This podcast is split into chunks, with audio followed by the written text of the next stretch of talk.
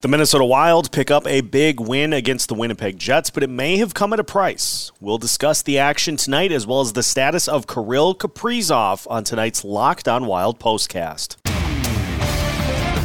You are Locked On Wild postcast, part of Locked On Sports Minnesota.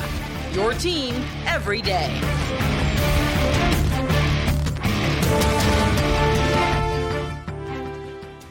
The Minnesota Wilds pick up a 4 to 2 win over the Winnipeg Jets and move into a tie for first place in the Central Division.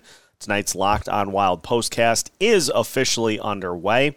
And uh, for the Wilds, pretty much the same method that we've seen a lot, except more secondary scoring in this one tonight as we saw goals from Marcus Foligno, Freddie Gaudreau, and from Ryan Hartman, and then an empty net goal for Mason Shaw here uh, in this one tonight. And I think the biggest thing beyond that was the play of Marc Andre Fleury. What an unbelievable game for Fleury in this one. He stops 46 of 48 shots. You knew coming in on the second night of a back to back, and with as kind of plotting and physical of a game as it was against the Calgary Flames going to a shootout last night. You knew there was going to be a little bit of a tough time kind of getting that energy back up for this game. And you're going up against a Winnipeg Jets team that is desperate for points with how they have played here recently. And you take all of that, Marc Andre Fleury just simply did not let them uh, have the time of day uh, in this one. And so it just all in all, just a fun game, a fun win for this team. Although the uh, status of Kirill Kaprizov obviously kind of a cloud that is hanging over this game, but I mean, a great job by the Wild doing what you are supposed to do in these instances of being on the second night of a back to back, going in against a Winnipeg team that obviously was furious at how their most recent game ended against the San Jose Sharks, in which they gave up the game tying goal with like three seconds left in regulation and then lost in overtime. Obviously, they were going to be real mad uh, about that result and playing desperately here, trying to get their season back on track. Um, it, it's a Winnipeg team that is just coming up on the wrong end of a ton of games. And uh, I stand corrected. That San Jose Sharks game was lost in, um, I believe it was, no, it was in overtime.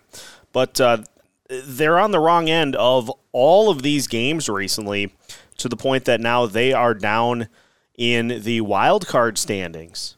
And for a team that was just up at the top of the ladder for as long as they were, to now all of a sudden be down near the bottom of the standings and just hanging on by a thread to that last wild card spot.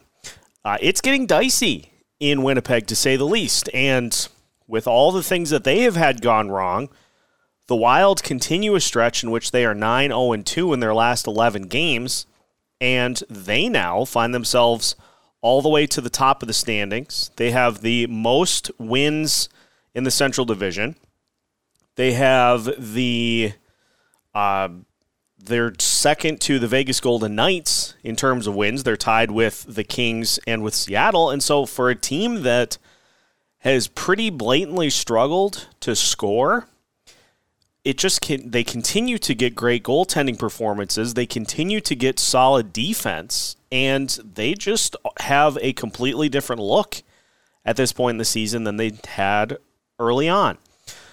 I was really excited to see some chemistry from the Foligno, Gaudreau, and uh, Sundqvist line. And I mean, two goals, one from Foligno, one from Gaudreau. Sundqvist assists on two on both of those goals. And so you look at this team having relied on Kirill Kaprizov as much as they have. Just talked about his potential chase to the 50 goal plateau. If that secondary scoring picks up for this team, and they get guys chipping in like they did tonight, opportunistically, uh, against a pretty darn good goalie in this league in Connor Hellebuyck, a, a lot to even though the even though the on ice play was a struggle at times because that shot disparity was something else. It was I think 48 to 22 I think was the uh, the final shot disparity and then you add in the empty netter. So very clearly Winnipeg controlled the um, controlled the play on offense and the Wild just did enough in this one to really outlast and uh, pick up two huge points. And so uh, kudos to the Wild. They continue to find ways to do this, and it's no coincidence. I think that a team that plays like this has as much success as the Wild have had on the second night of a back to back, in which you are supposed to struggle. You're not supposed to be able to come up with points as consistently as the Wild do on the second night of a back to back. But I think it's because they are so intent and so intent on playing that style uh, that they play, um, and they they really when they stick to it, it's really tough to uh, to be able to um, to be able to stop them.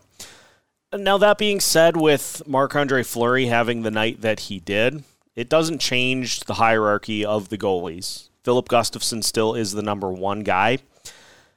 But Fleury is going to be needed down the stretch for this team with some back to backs coming up, and especially once the postseason is ironed out, you're going to need him to be able to make sure that Filip Gustavsson doesn't tire out down the stretch to save him and keep him fresh for whoever they play in the postseason. So to be able to have him uh, have Fleury come in and still give performances like this when you know the other team is going to be shooting the puck every time they have it, it's huge. And he was pretty much the main factor into why the Wild got the win here tonight. And so, good goalie play, opportunistic on offense, getting secondary scoring. A lot to like for the Wild here in this one tonight. Now, obviously, we talked about Kirill Kaprizov and so we'll see if we've got uh, any updates as to his status. We'll also talk about what's coming up as well as plenty of other things to get to here uh, in this one as the Wilds pick up a 4 to 2 win over the Winnipeg Jets. More of our Locked on Wild postcast coming up after a word from our sponsors, which tonight include the official sports betting partner of Locked On. That is FanDuel. And we have hit the midway point. We've moved past the midway point of the season, and we've come to the home stretch for both the NBA and the NHL seasons. Now is a perfect time to download FanDuel, America's number one sports book, because new customers get a no sweat first bet up to $1,000. That's bonus bets back if your first bet doesn't win. Just download the FanDuel Sportsbook app. It's safe, secure, and super easy to use. Then you can bet on everything from the money line to point scorers to three pointers drained to who is taking the shots and scoring the goals. Plus, FanDuel even lets you combine your bets for a chance at a bigger payout with the same game parlay. So don't miss the chance to get your no sweat first bet up to $1,000 in bonus bets when you go to fanduel.com slash locked on. That's fanduel.com slash locked on to learn more. Make every moment more with FanDuel, an official sports betting partner of the NBA. Are you looking for a delicious treat but don't want all of the fat and calories? Well, Built Bar may just be the one for you. What makes Built Bar so good? Well, for starters, they're covered in 100% real chocolate. They also come in some unbelievable flavors like churro, peanut butter brownie, and coconut almond. I don't know how Built Bar manages to do it, but these bars have just 130 calories, 4 grams of sugar, and a whopping 17 grams of protein. Best of all is you no longer need to wait around to grab yourself a box. You can head to your local Walmart or Sam's Club and pick up a box of Built Bars today. If you don't have one handy, you can still head to built.com to uh, to order whatever flavor however many. Regardless of which way you choose, make sure that you choose Built Bar today. Continuing tonight's Locked On Wild postcast, the Minnesota Wild pick up a 4 to 2 win over the Winnipeg Jets to move into a tie for first place in the Central Division. And I just want to read you this. Last 10 games for Central Division teams at the top of the standings. The Dallas Stars, 4 3 and 3 in their last 10. Minnesota Wild, 8 0 and 2 in their last 10. Colorado Avalanche, 7 2 and 1 in their last 10. Winnipeg is 2 6 and 2 in their last 10. So, Minnesota Wilds continue to find ways to get it done. They now have 37 wins, as mentioned, on the season. But obviously, everybody is concerned about what happens to Kirill Kaprizov at the end of the game. He ended up falling awkwardly after getting tangled up with Logan Stanley. Stanley basically just hopped on his back, and Kaprizov's legs came out from under him. Did not come back into the game. I am holding out hope that it was from a precautionary standpoint so as not to um, make anything worse. Uh, but you know, we're just uh, we're just to have to wait and see. Now, I did find it interesting as well because you figure something like that, um, something like that happens, and you figure, okay, there's got to be some uh, there's got to be some retaliation um, for that type of play.